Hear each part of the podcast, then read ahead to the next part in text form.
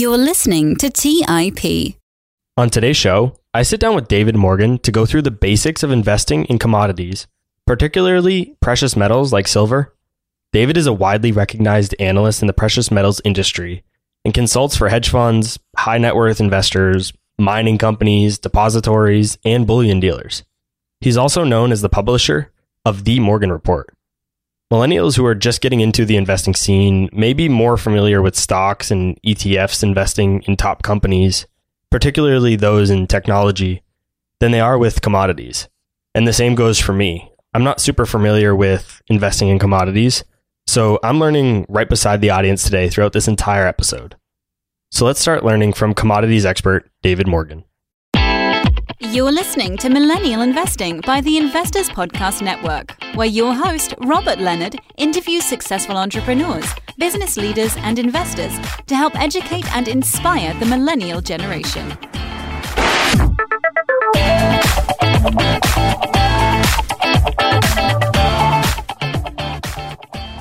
Hey everyone, welcome to this week's episode of the Millennial Investing Podcast. As always, I am your host, Robert Leonard, and with me today, I have David Morgan. Welcome to the show, David. Robert, thanks for having me. It's great to be here. Before we dive into the topic of today's show, tell us a bit about yourself and how you got to where you are today. It'll be long-winded, but basically, I was always interested in money and finance, and I started investing in the stock market at 16 years of age. You have to have a special release from your parents to do that. My dad signed it. And I started studying money as a subject and realized that there's honest money and what I'll call dishonest money, meaning money that isn't backed by a commodity. If you look at history, money's been whatever we say it is type of thing. It's like salt or cowhides or whatever. That's all true. But in thousands of years, it's always boiled down to gold and silver, is what people's choice are. But then there's the legal aspect of money, which is what governments do or the banking cartel. So anyway, I studied all that. So I started to become really interested in precious metals because precious metals have always been the soundest way to perform economically for the greater good of everyone. And when we go off of that greater good for everyone onto a, let's say, a slanted system that favors the rich and the banks, then there's usually a big disparity in income. And then there's usually some kind of a problem that manifests and we go into a new monetary system that goes back to a sound money stick. And then it morphs back into an unbacked situation and it goes kind of back and forth. That's a very broad brush stroke, but that's the essence of it. So when I learned that, I started delving more and more into the precious metals as an investment class. And over time, spent most of my research time, what I've written in book form, lectures, everything else have revolved, not just in the precious metals, but in the resource sector at large. But at this present time, and through most of the last several decades, I've looked primarily at the precious metals. So it's, you know, they could call us gold bugs, they could call us silver bugs, whatever they like. But the truth of the matter is sound money is sound for a reason. Honest money is for honest people. And when we have this problem that we're now witnessing, where we try to print our ways wealthy and enable the upper echelon to prosper at the expense of everyone else, it has consequences. There's a price to pay. I'd say you've clearly had a pretty successful career as an analyst and as a consultant for some of the most advanced money managers in the world. The audience of this show isn't quite as advanced as that. Generally, the listeners are newer investors just getting started. Let's take a second and talk about and make it easy and understandable to the audience and all the millennials listening. I want to mention that I also fall into this category. I haven't spent a lot of time studying commodities, especially not silver. So I'm going to be learning throughout this conversation as well. So let's start off with a discussion about what a commodity is. What exactly are commodities? That's a great place to start. So commodities differ from stocks in the fact that they're needed goods. And the commodities market is divided into several sections. There's what's known as the agricultural commodities. The slang term is the ags. Ags revolve around, I won't name them all, but give you the idea. It's like the corn market, the wheat market, the what we call bean market, which is soybeans. And then there's subsets of that like soybean meal and soybean oil. Then you got the meats, which are hogs, pork bellies, which is bacon, and cattle and live cattle. So you've got the food stuff of any type you could think of in, let's say, the most basic form, like wheat, instead of bread. And then you have The precious metals is a class. It's gold, silver, platinum, palladium. Then you have the financials, which is all this stuff on paper with treasury bills, T-bonds, T-notes, interest rates, and all kinds of things. It just goes on and on and on. Then you have what they call the softs. The softs are like cotton, which obviously cotton's a huge market for clothing. You have others like coffee and cocoa and sugar. So basically anything you need, anything you consume, anything that's a need usually falls in the commodity market. And the thing that most commodities investors like to point out is that commodities never go to zero. A company can fail. Stock, if you have a stock certificate of XYZ company, that company could literally go bankrupt and your stock certificate isn't worth the paper it's printed on. Whereas sugar may go down and hit a 30-year low in price, but it's not going to go to zero. Problem with the commodity market isn't commodities. It's the way it is structured for investment. It's highly, highly leveraged.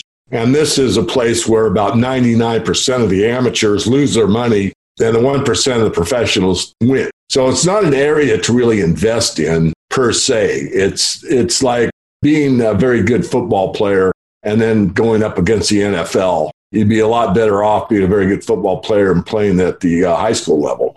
So I teach equities primarily, but there are ways to invest in commodities through the equity market that are a lot less risk and almost as rewarding or sometimes more rewarding. So let's talk about that a bit. When it comes to these commodities, how does an individual investor, like those listening to the show and myself, how do we actually buy and invest in them? Is the best way through an ETF? These days, I think probably the best is an ETF.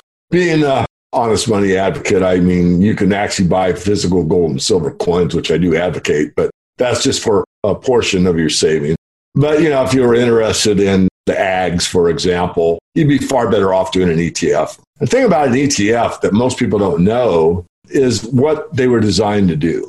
The way that the financial markets are structured is that a Section 7 license, a stockbroker, a broker, is not allowed to sell a commodity. They can only sell a stock. So to get around that rule, they structure these exchange-traded funds that put basically commodities in them, but they sell you a stock certificate for that commodity. So there's an ETF for silver, several actually. The best known and the largest is the SLV.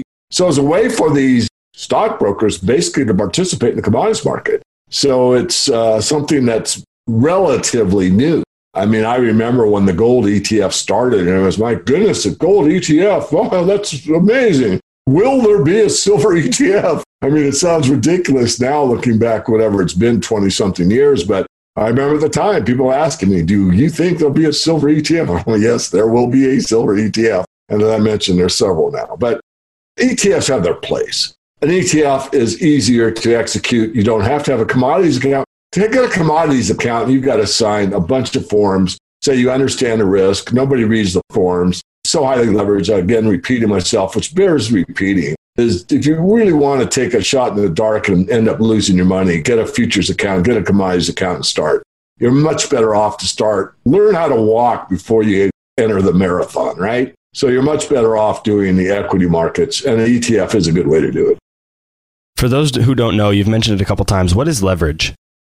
Leverage is where you get to put up a part of the money for the total purchase. The best way to explain it probably to the millennials are a mortgage is a leveraged investment. So if you buy a house that's $200,000 and you put down $20,000, you put down 10% on it, and then you borrow the money and you pay off that mortgage over 15 or 20 or 30 years. That's leverage. So if the $200,000 house goes up and doubles in 5 years to $400,000, what you say to yourself is, well, I put up $20,000, and that $20,000, if I sold this house, would now bring me back $400,000 less the $20,000 I put up. So I've got a $180,000 gain on a $20,000 investment. And that is like a 9-bagger. I made 9 times on my actual money. The rest of the money that was used was borrowed. So it's the same thing in the futures market. You can control 5,000 ounces of silver for the price of maybe 500 ounces, as an example. But once you put up that money and you say silver is going up, if it goes down, Now every that dollar that got multiplied by 9 times gets multiplied by 9 times on the other side. So now your broker will call you up and say, hey, you know, you owe us $1 times 9. You know, you owe us. You might put up. I'll just make up numbers, but the idea is correct. You put up $2,500. The market goes against you. You might get a margin call for 5,000. Only started with $2,500, and the market went against you 3 days in a row, and you now owe us $5,000. You got 3 days to wire us the money, or you're out. We'll sell you out. So you can get sold out and still owe the brokerage house money. So I mean, it's a very tricky game. Not for amateurs, not a place to be for most people. Leverage can be a great tool if it's used correctly, but it can, what people forget is that it cuts both ways, right? It can be great when things are going well, but when it's going bad, just like David just explained, it can really go against you. And that's what you often see in the options market. I'm going to ask David here in a second, what is the futures market? But a lot of people listening are probably familiar with options. We've had Kirk Duplessis from Option Alpha here on the show. We talked about it, and it's very popular with millennials as options trading. So it's very similar to that. So David, what exactly are futures? Futures are just what it says. It's a price of a commodity in the future. So what is the price of gold in December 2020 versus what is it in November 2020? And the answer is in all commodities, it's usually the interest rate spread in the financial market. So if the interest rate is 1% per year, then you'll see that divided by 12 is the futures price. Not always, but that's generally what happens. The idea being that there's the carrying cost of money. So if you're carrying the cost of cattle or carrying the cost of gold, or carrying the cost of soybean meal, you're going to pay more for it in the future than you are right now. That's called contango. I don't know how involved you want me to be. It's a discussion. So there's a difference between what you would pay now and what you pay in the future. So if you got a year to December 21st, December 2021, rather than December 2020, or a year out, a year and a month, then that interest rate's going to be basically what the interest rate spread is in the financial market. So, and you can look it up. It's funny, people that don't understand futures. I remember a professor was actually teaching a different topic, and he goes, do you see what they expect lumber to do? In 6 months, it's the financial spread of what's in the market. I didn't laugh at him, and I didn't even really say much. It's just that he didn't understand why the price in the future is always higher than a price for the nearer months, or the spot month is what's called. The spot month is a month you're in. So right now we're in November, so this is the spot month. Spot means you walk up and you say, I want to buy lumber right now on the spot. And what is the price? And that's the price you're going to pay that day to whomever has that ability to give you the lumber that you want, or any other commodity. So you mentioned that you don't necessarily think ETFs are the best way to invest in the commodities. So what is? Well, I think ETFs are the best way. Futures is not the best way.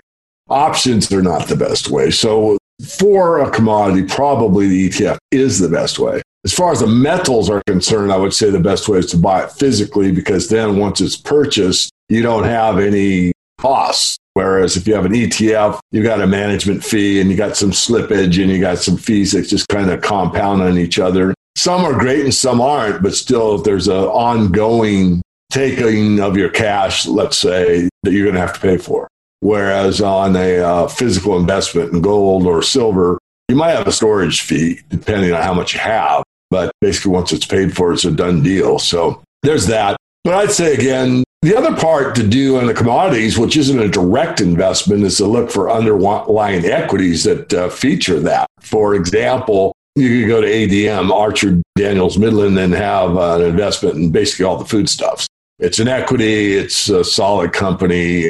Is it going to react just like the soybean market? No. It's going to react like the cattle market? No. But it is going to react to the overall trends. So that's what I think personally is better than an ETF. It's just, I'm trying to answer your question as succinctly as I can, because that's not a direct commodity investment. But like there's a copper mine. Let's say you wanted to buy copper instead of buying on the futures. You could buy a copper mine like Kennecott, or there's some others that you could buy that would be reacting to the copper price pretty proportionately to what the commodity itself would do.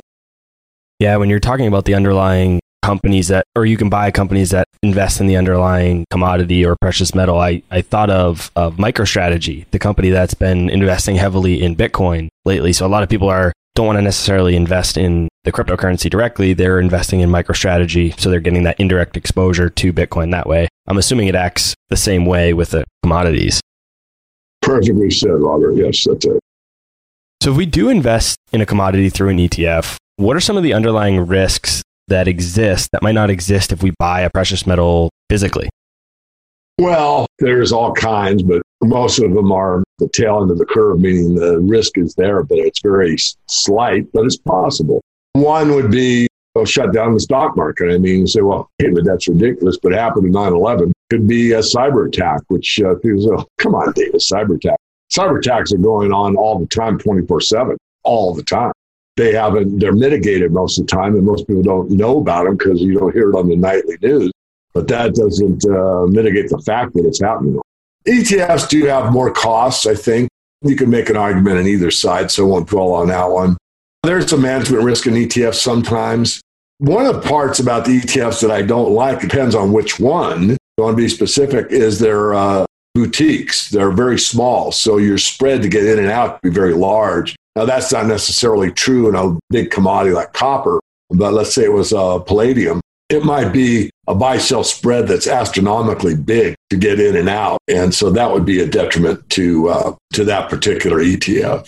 There isn't a perfect investment out there, really. There's risk in everything. But I would say one of the better ways, I think, personally, and I've studied this for a long time, as you know, Robert, I think if you can get a commodity that's represented by a company that you have it's like at the top tier, like, again, Kennecott Copper. I mean, I think you're looking at something, as long as their finances are good, they're strong, they got a good balance sheet, they have money in the treasury, on and on and on.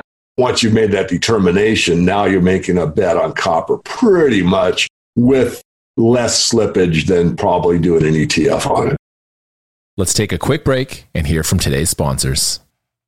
Hey, everyone. It's Patrick, your host of Millennial Investing. Every year, my buddies and I do a guy's trip to escape the cold and dreary Ohio winters. Once we pick our destination, without fail, we all jump on Airbnb and find an incredible place to stay. We just got back from an amazing trip in Palm Springs, California, and our Airbnb home was a huge part of creating memories we'll never forget. I loved it so much, I'm taking my family back to Palm Springs for spring break, and we're staying in an Airbnb home my kids fell in love with and picked out themselves. While I was there, I had the realization that my own home could be an Airbnb. It's an excellent way to earn some extra cash, whether you're saving up for your next vacation, paying off some bills, or investing. Your home might be worth more than you think. Find out how much at airbnb.com/host. That's airbnb.com/host. Hey guys, have you ever wondered if there's an AI tool like ChatGPT specifically built for the stock market? A tool that not only does the research and analysis for you, but also allows for dynamic discussions? Well, wonder no more. Meet Meka, your AI-powered stock research assistant, now enhanced with real-time stock data. Let Meka do the heavy lifting for you to significantly reduce your research time. And the best part, Meka is 100% free. Ask Meka questions like, explore the financial health of Apple through a summary of its balance sheet. Compare the financial statements of Apple and Tesla. What is the analyst price target for Microsoft? What is the social sentiment analysis of Amazon? And millions of other queries right at your fingertips.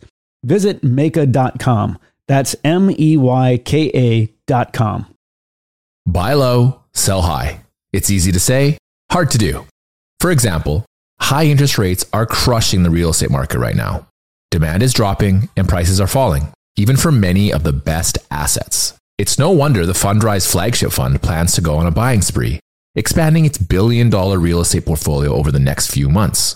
You can add the Fundrise flagship fund to your portfolio in just minutes and with as little as $10 by visiting fundrise.com/millennialinvesting. Carefully consider the investment objectives, risks, charges, and expenses of the Fundrise Flagship Fund before investing. This and other information can be found in the fund's prospectus at fundrise.com/flagship. This is a paid advertisement. All right, back to the show. Here at the Investors Podcast, we're big into value investing and understanding the underlying value of what we're buying. How does an investor with this type of strategy, who typically follows that type of strategy, how do they approach the valuation of commodities? And how do you know when it's the right time to buy?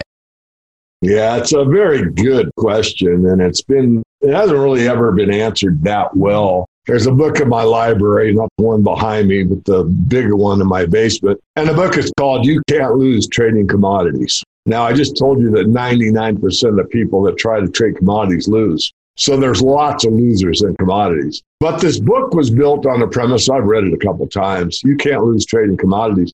So the premise of the book is that if it costs, I'll do silver because I'm most familiar with it, but you could do it with hogs or cotton or any commodity.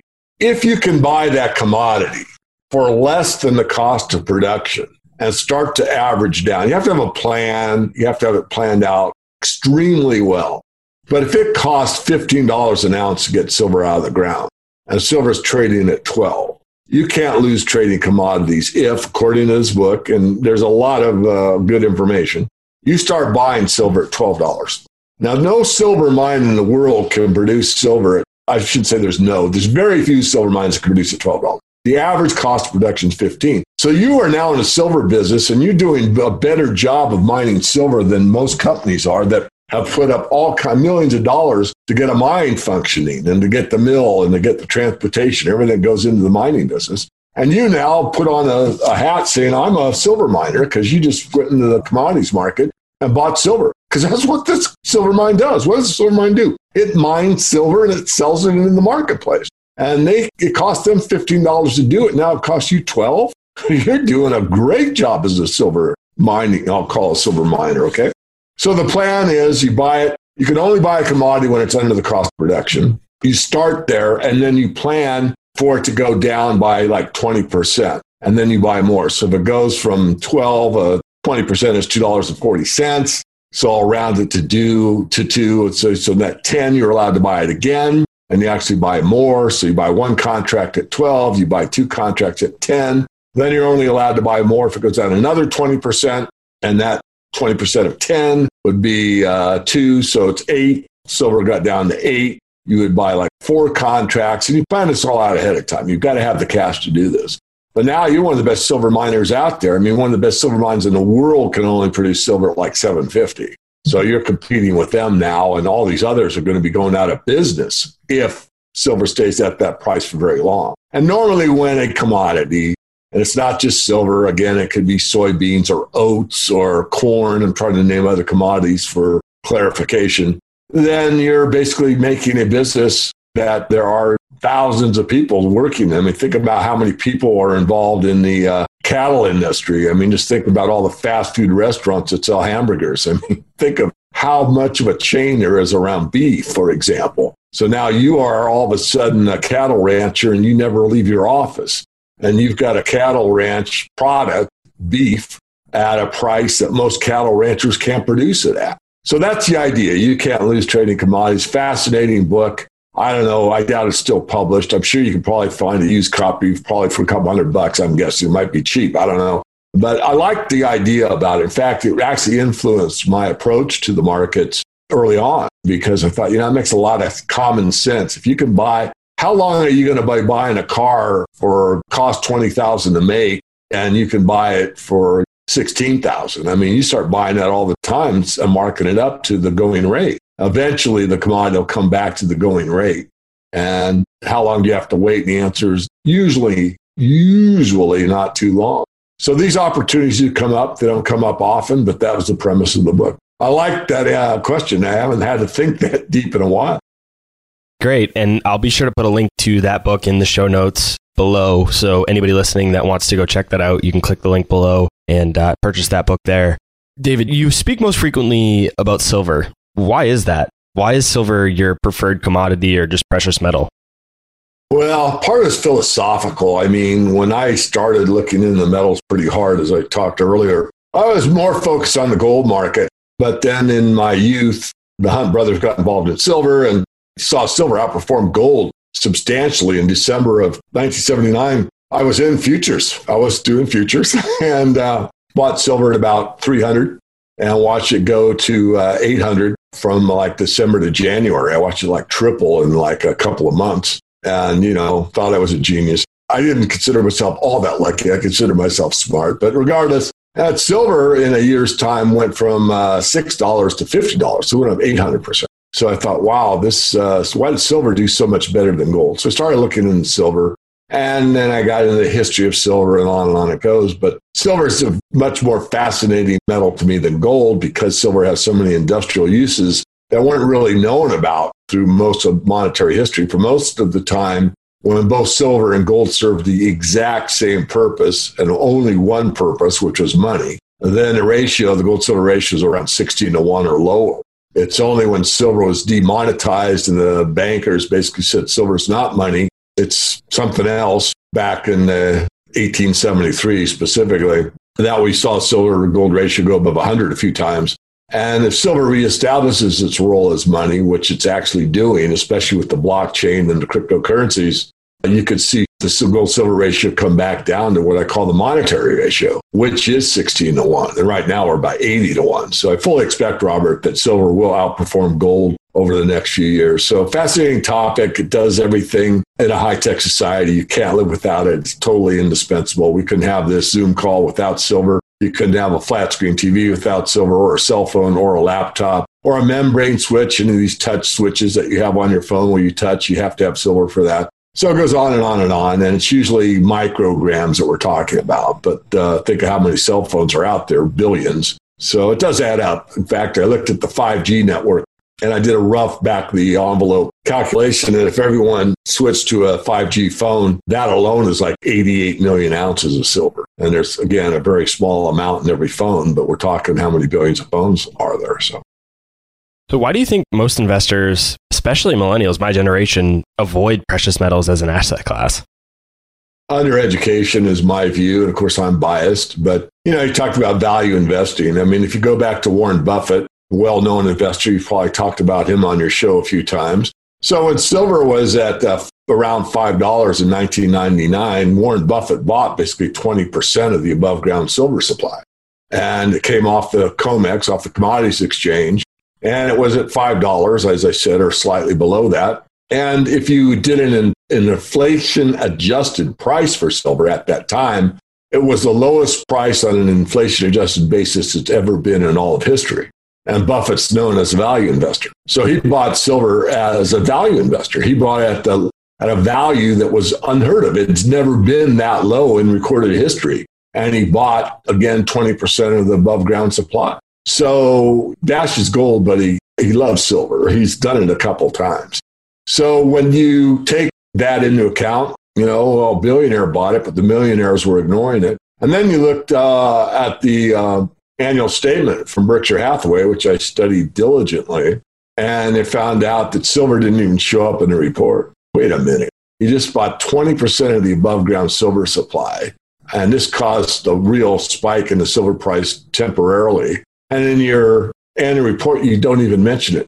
No, because by law, if you own something, it could be another stock in another company or fleet of cars or whatever it is, and it's less than 2% of the overall holdings of that company, you basically have to acknowledge it, but you don't even have to write down what it was. So in the miscellaneous category was the exact amount of silver he owned in dollar amounts, and it was called miscellaneous. And that was 20% of the world's silver supply. So that shows you how big Berkshire Hathaway is at that time. This is back in, when was it? In about the early 1990s. How big Berkshire Hathaway was then. We've gone, what, 3 decades since then. And it only represented less than 2% of Berkshire Hathaway. Now, Berkshire Hathaway's a big company. I'm not saying it's, you know, some startup. But I'm also trying to equate it to the overall stock market. And you could call, you know, look at Tesla or look at Amazon or look at, you know, IBM or look at some of these other companies and get in a perspective to how small the silver market is. But it's, as far as value goes, it's the most undervalued investment, bar none. And it happens to be a commodity. It happens to be a commodity that won't rot. It won't be eaten by the mice. It's so small that you can store it fairly easily. And it's something that's been of monetary significance to generations for millennia, from 5,000 years roughly. So if the millennials ever woke up to the silver story, I think that there could be a huge influx of new monetary demand in that precious metals. And also there's, again, this is my take mostly, but you would have to make up your own mind. There is a philosophical component as well, as far as when societies did best, when they were the most fair, when the, let's say, the ability for everybody to have equal opportunity existed. There's a direct correlation, Robert. This is pretty provable between the soundness of the monetary system and the moral structure of society. The more unsound the principles are about money, the more moral decay there is in the society. So when we've had a strict bimetallic standard where everybody was treated equally on a monetary basis, the moral structure of the society is very high. Much more honesty, much less chiseling off of each other. People are people. It's going to happen no matter how sound the monetary system is. But as that degrades, you see more and more of a decay, more and more of a moral decline. You mentioned if millennials ever woke up to the undervaluation in Bitcoin, then we might see a significant change in the price of silver. Do you think that's ever going to happen with Bitcoin and cryptocurrencies becoming as popular as they are as other alternative assets, you know, equity crowdfunding, just high-flying tech stocks? Do you think precious metals and specifically silver is ever really going to get the attention of millennials and even younger generations? I don't know. I wouldn't say I doubt it, but I'll say it's possible. The reason I say that is I'm an ambassador for a project called Load, L-O-D-E. The URL is AG, which is the atomic symbol for silver, ag.load, L-O-D-E.1.O-N-A. And it's the world's first cryptographic silver-backed monetary system. So as these cryptocurrencies become more and more popular, especially with millennials, some of them in the more, let me say, certainly don't want to offend anybody, but the more that are grounded into the monetary basis of is it real or is it not? I mean, there's two basic theories of money. It's a sound thing of value, cowhide, silver, salt, or it's a legal edict. I tell you this is money because I say so and I have the authority to command you to have to use it for all your debts, public and private. In fact, I command you can only pay me the tax owed me by using that I have in control over you. So there's the legal aspect and then there's the specie aspect. Specie is a fancy word for commodity money. So I think as your generation or the millennials, and I have two millennial daughters, by the way, so, I have some acquaintance with them, but we do speak quite often, actually. But the point is, there would be, I think, a gap that could be filled by understanding that this particular crypto actually is backed by a commodity that's valuable. And let's say silver does what it did in 2011, and it goes from the $9 level to the $50 level in a year and a half.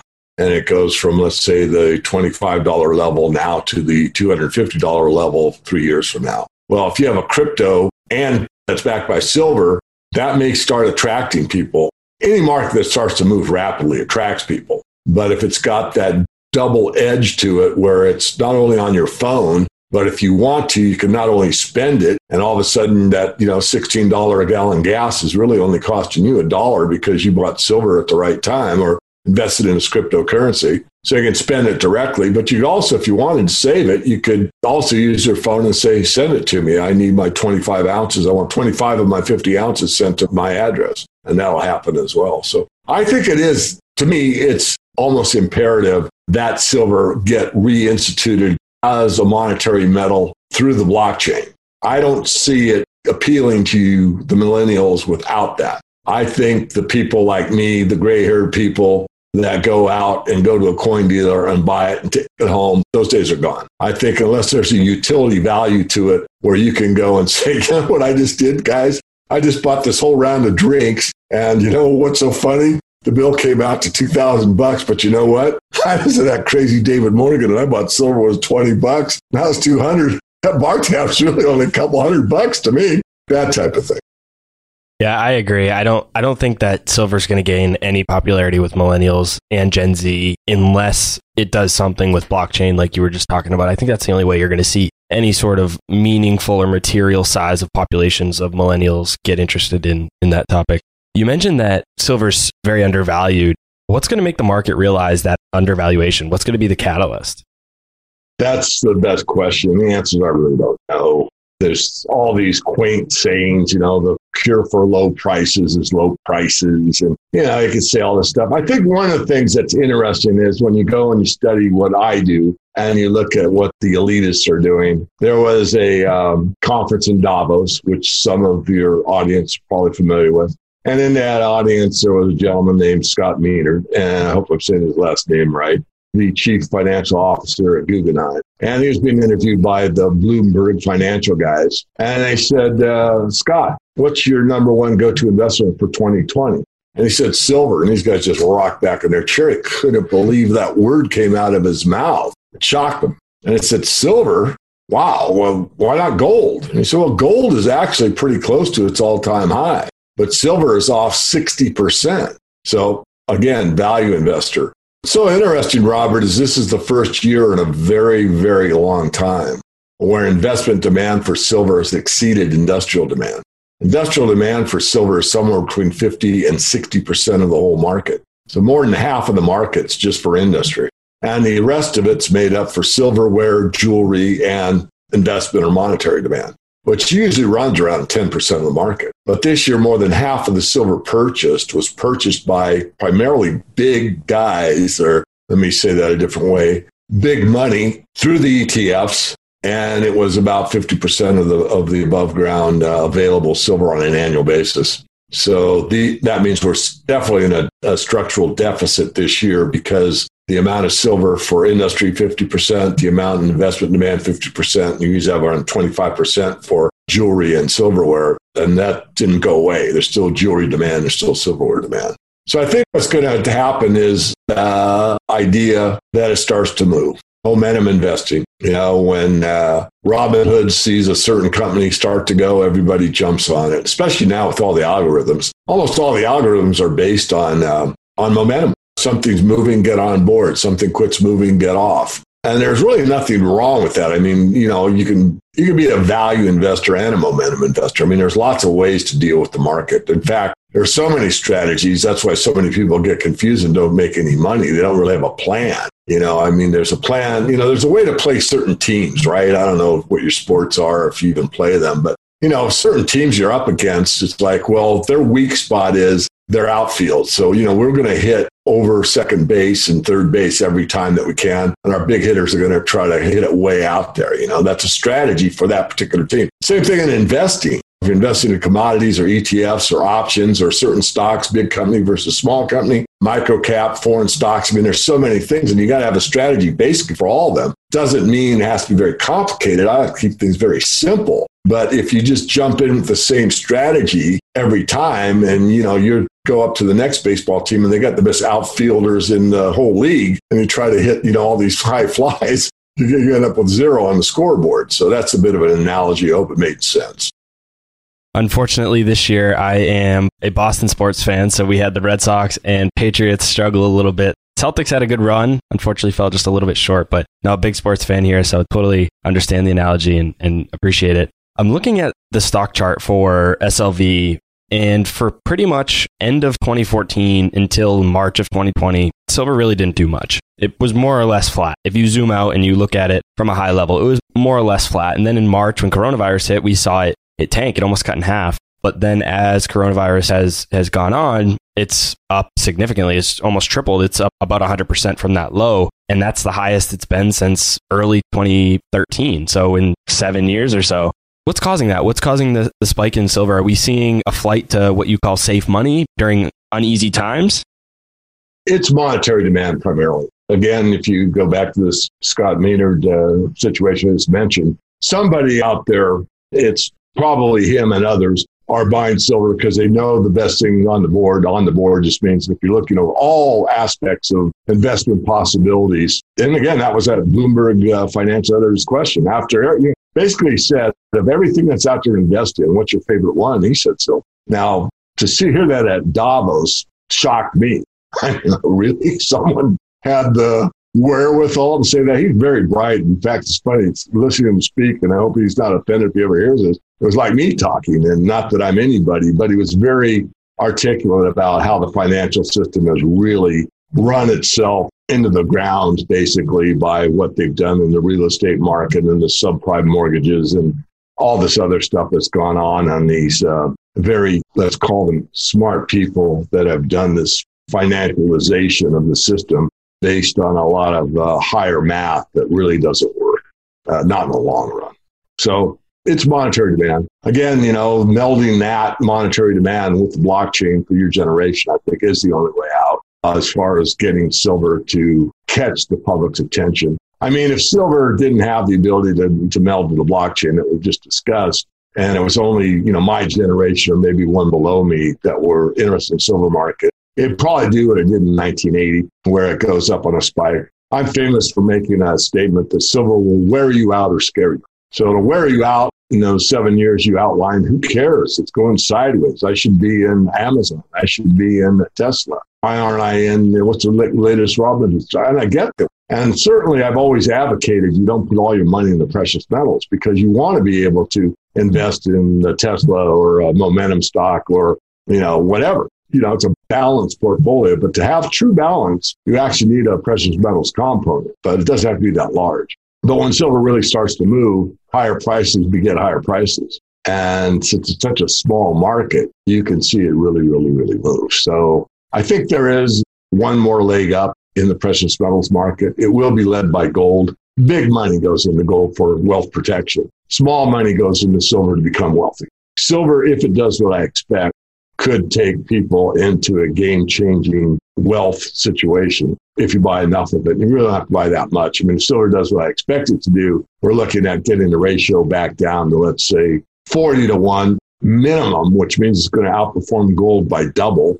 And if it goes to 20-1, it'd be a fourfold increase over gold. So most of your banks are saying gold's going to 3,000 to 4,000. I think that's low. I think it'll go to 5 or 6, but let's just say it goes to 4. That's a double. If silver does 4 times better than a double, that's 8-fold. So 8 times 25, you're looking at $200 silver, you know? So you have that on your blockchain account. Is that going to be as good as Bitcoin? Yeah, maybe not, but it's certainly a component of a balanced portfolio on the most undervalued asset class in history. And silver's been money more places, more times, and used more transactions and money than gold ever. The monetary metal of history is silver, not gold. How do you feel about Bitcoin? I'm neutral to positive. I wrote an article that you can read. It's on the net. Just go to David Morgan, my 2 bits about Bitcoin. Yeah, I have a pretty interesting background. I don't really want to go into it. I give you my general background, but I said that governments hate competition. And if Bitcoin does what some think it's going to do, the governments are going to, they're going to quell it in some way. So I'll just go into the Morgan Report I wrote. This is my private work that's paid for, which I don't mind talking about. And I said, look, the government is not going to get rid of Bitcoin or Ethereum or Litecoin or any of these things. But what they are going to do, in my opinion, you're paying me for my thinking, my intellect, my tribe, my staff. If you want to get a mortgage, you can't use Bitcoin. You got to use Fedcoin. So I would say, so the banks are obviously going to central bank digital currencies. As you well know, and most of your listeners would know, a digital currency is not a cryptocurrency. It can be put on the blockchain, however. So if they mandate that we go to the Fedcoin in the United States, you can only get a mortgage with the Fedcoin. You can only get utilities set up with the Fedcoin. You can only get a car loan with the Fedcoin. And you can only purchase a school loan with the Fedcoin. But you can have your Bitcoin. You can pay me in Bitcoin to, you know, consult with me or to buy my book or to, you know, transact in some other way. So they're not going to do away with it. I think they're just going to kind of move it off to the side where, yes, it's useful for Bitcoin to Bitcoin transactions, but any major purchase, you're going to have to be in their system, which means, you know, a mortgage, any kind of loan, signature loan, whatever, utilities, any of that stuff that's essential for life on the planet, or at least in the Western world, you're going to have to use their system. You can't use Bitcoin. Now, there will be an arbitrage available. Somebody's going to be able to figure out how to exchange that Bitcoin, take a fee and move it into the Fedcoin maybe. Or someone that's rich in Bitcoin might say, I'll buy you an apartment for Bitcoin. You know, no problem. Here it is. Let's do it. But as far as they'll mitigate it. That's what I said in that article. I didn't say it as succinctly and in that depth, but I alluded to it way back whenever I wrote that article years ago, that if it starts to become too big a competitor, watch, they'll do something. And that's, in my view, what they're doing or going to do. Let's take a quick break and hear from today's sponsors. Hey everyone, it's Patrick, your host of Millennial Investing. Every year, my buddies and I do a guys trip to escape the cold and dreary Ohio winters. Once we pick our destination, without fail, we all jump on Airbnb and find an incredible place to stay. We just got back from an amazing trip in Palm Springs, California, and our Airbnb home was a huge part of creating memories we'll never forget. I loved it so much, I'm taking my family back to Palm Springs for spring break, and we're staying in an Airbnb home my kids fell in love with and picked out themselves. While I was there, I had the realization that my own home could be an Airbnb. It's an excellent way to earn some extra cash, whether you're saving up for your next vacation, paying off some bills, or investing. Your home might be worth more than you think. Find out how much at airbnb.com/host. That's airbnb.com/host. Buy low, sell high. It's easy to say, hard to do. For example, high interest rates are crushing the real estate market right now. Demand is dropping and prices are falling, even for many of the best assets. It's no wonder the Fundrise flagship fund plans to go on a buying spree, expanding its billion-dollar real estate portfolio over the next few months. You can add the Fundrise flagship fund to your portfolio in just minutes and with as little as $10 by visiting fundrise.com/millennialinvesting. Carefully consider the investment objectives, risks, charges, and expenses of the Fundrise flagship fund before investing. This and other information can be found in the fund's prospectus at fundrise.com/flagship. This is a paid advertisement. Hey guys, the Range Rover Sport leads by example. It's got powerful on-road performance and commanding all-terrain capability, and combines assertive on-road performance with the signature Range Rover refinement that you'd expect. The third-generation Range Rover Sport is the most desirable, advanced, and dynamically capable one yet, and redefines sporting luxury. It's got advanced cabin technologies such as active noise cancellation and cabin air purification, which offer new levels of comfort and refinement. The purposeful cockpit-like driving position sets the tone for a focused interior that promotes exhilarating driver engagement. Award-winning Pivi Pro infotainment is at the heart of the experience and provides intuitive control of the vehicle's systems. You can also enjoy a dynamic drive in total comfort with optional 22-way adjustable, heated and ventilated electric memory front seats with massage function. Design your Range Rover Sport at LandRoverUSA.com. That's LandRoverUSA.com.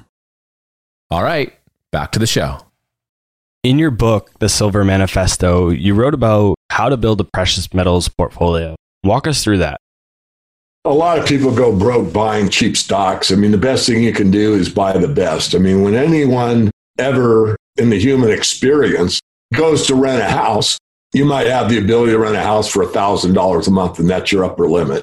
You're going to look for the absolute best deal that you can get for $1,000. You get the best value, the cleanest, biggest, most, whatever for that $1,000. You get the best. And if you buy a car, you're going to get the best car you can for the money. And if you're going to buy clothing, that's a little sketchy, but most people, they want something durable. You're going to buy a pair of jeans. You might buy those $100 jeans, but they're very thin. I don't think so. I think I'd rather spend $70 and get those suckers that are going to last for 8 years. So most people buy the best they can. But when it comes to stocks, people buy the cheapest thing they can find, which is absolutely unbelievable for anyone that knows, uses common sense. What you want to do is what you do with everything else in your life. You want to buy the best value that you can for that dollar invested. So you want to buy the best of the best. And most people don't teach anything about the stock market correctly, because the only thing I teach about the stock market is how to make money in the stock market. Another way you make money in the stock market, if you go long or bet the stock price is going higher, is to buy stocks that go up. And stocks that don't go up, you shouldn't buy them. If you buy a stock that goes from $5 to $500, how many new highs does that stock make? 100. Yeah, we don't know, but a whole lot of them. And so the best and safest way to buy a stock is when it makes a new high. Think about it. But no one teaches this. I'll tell you, teaches it. William O'Neill teaches this, the founder of Investor's Business Daily. And so when a stock goes from 5 to 6 and it's a new high, how many sellers are there? Not many. Not many. Why? They think it's going higher. Momentum. They think it's going higher. How high is high? I bought it at 5. It's 2 weeks later. It's now at 6. How high is it going to go? I don't know, but I'm not selling yet. It might go to 10. So now there's very little selling pressure. Stocks, commodities, automobiles, they move on buying pressure and selling pressure. So if there's no selling pressure because it made a new high, any little bit of buying pressure takes it even higher. So now it's at 7. So now how many people are going to sell? Well, there might be a few. God, I made, $2 on a $5 investment. I made a huge percentage. It only took me 3 months. I'm out. I'm going to take my profits. A lot of people say, I don't know how high is high. I'm going to hold it. In fact, I'm going to put a stop at 6. In case it drops off, I'll at least make $1 a share on a $5 investment. That's 20%. In a couple months, it's a pretty good deal. So then the stock goes to 10, and then it goes to 20, and then it goes wherever. So those are exceptions, but you look at Amazon, you look at Tesla, you look at any of these stocks, you look at any of the FANG stocks, Facebook, Amazon, Netflix, you look at how many new highs they make. So people are brainwashed. They're going to say, well, God, it's a high. You sell when it's high. Yeah, you sell when it's the ultimate high or close to the ultimate high. But when you buy at a new high, especially if it's an early new high, you are taking a lot less risk than if you're buying a stock that went from 10 to 5 and it stayed at 5 for 3 years. You go, oh, man, I'm buying this stock. It's cheap. Yeah, it's going to stay at 5 for another 3 years. But this is what no one teaches. This is the basic fundamentals of how to make money in stocks. Most people think they want to make money in stocks. Most people are actually speculators. They don't admit it to themselves, but their idea is as soon as I buy this stock, it should go up. And it doesn't. And it goes down. And then they'll rationalize it and say, well, I'm an investor. I'm going to hold for the long term because this company's got great fundamentals. But their intent wasn't to be an investor when they bought it. They didn't buy it going in saying, hey, I'm going to buy this stock and hold it for the rest of my life and watch it go sideways for half my life or whatever. And I'm exaggerating slightly, but there's another thing that investors do that just destroys me. And that's called a round trip. You buy a stock at 5, it goes to 25, you hold it all the way and it goes all the way back down to 5. It's called a round trip. It went from 5 to 25 to 5 and you held it the whole time. Incredible investor is that. You got to treat investment like a business. You got to just be absolutely have some rules that you can't violate. If a stock does, loses this much, you sell it. Another thing that's basic is add to the winners and sell the losers. Most people, though, I'm up on these 3 stocks, are going to sell them and they'll add to their losers. Averaging down is usually for losers. Once in a while, it's worth doing, but that's the exception, not the rule. Basically, you never want to average down on a stock. It's going down. You can average up on a stock. When it makes that new high, so you buy that $5 stock and it's at 10, and that stock does go to $5.50. And there are stocks that do that. So you could actually double your position at 10. So what? You're buying at a new high. Yep, I am. Because you probably know something about the company. I mean, it helps to know something about the company more than just momentum. But the point I'm making is that most people don't have any clue about that. They buy these cheap stocks. They buy them low. They hold them the wrong times. They sell the ones that are doing well. They hold the ones that aren't. I mean, there's so many mistakes made by the general investing public. It is absolutely irritating to somebody like me. But it happens all the time. And there's very few people that I think really want to make money in the stock market. They just don't understand what's really going on. And so a lot of people that start in the stock market and lose will go with a mutual fund or maybe a wealth planner, a stockbroker, or whatever. And most stockbrokers really aren't that good. Some are. I don't want to be too negative here, but there's a lot less to it than most people think. They make it a lot more complicated. And I'll just quote Bill O'Neill again. He said, if you can't buy 6 stocks and make money, you don't know what you're doing. And I like that. I don't like long lists. I can't really study more than maybe 10 companies. I have a staff, so we've got maybe 25 stocks. Some are speculations, some are mid-tier companies, and some are top-tier companies. We've got 7, 11, probably got 15 stocks. The point is that you don't need a lot of stocks to do well. In fact, you're actually better being more focused than not. I forget who it was that said it, but somebody, super investor, it might have been even Buffett, said diversification is when you don't know what you're doing. But I think that's what you talked about, was buying stocks that have fallen because they seem cheap is a big mistake that a lot of new value investors specifically make. They think they're trying to catch a falling knife. And when I first started investing, I'm only 25 now, so I'm not super old, but I started investing about 10 years ago. That was what I did, was I would always try and buy companies that looked cheap because they had fallen in price. And I didn't realize at the time that there was probably a pretty good reason for that. And then I started to study the Motley Fool's way of investing. I'm not sure if you've heard of them. David Gardner specifically talks about buying your winners and selling your losers. And that has really made a big impact on how I invest. And I have also added a component of momentum investing to my value investing, so I'm not catching those falling knives.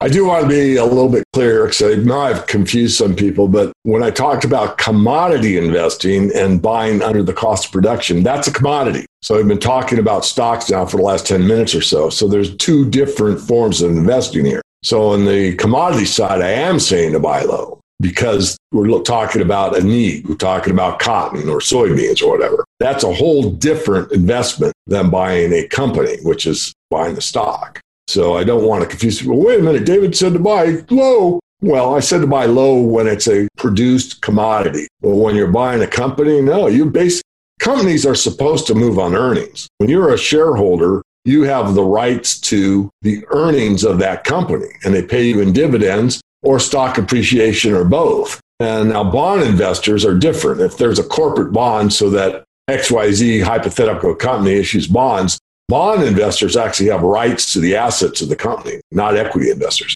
Equity only have equity holdings, so they only have rights to the earnings of the company. But if the company goes bankrupt, the bondholders have the ability to collect on the land, the building, the chairs, the computers, you know, the furniture, the automobiles, and everything else that was connected with that company.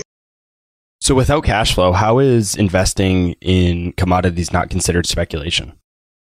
I wouldn't say it is anything but speculation. I mean, there's three classes in the commodities market. One is speculation, one is commercials, and then there's large trading funds. So basically, the only non-speculators are the commercials, and the commercials are the ones that produce the commodity. So if you are a cattle rancher in Montana and you're running, 250,000 head, you better be able to sell that beef at a profit. So the commodities markets exist, but you're not there to speculate. You're there to make a profit. And so who takes the other side of that trade? And that's a speculator. So you got the commercial interest and you got the speculator. That's as simple as I can make it. There's other factors in there, but no, it's rank speculation or you're the producer. That's it.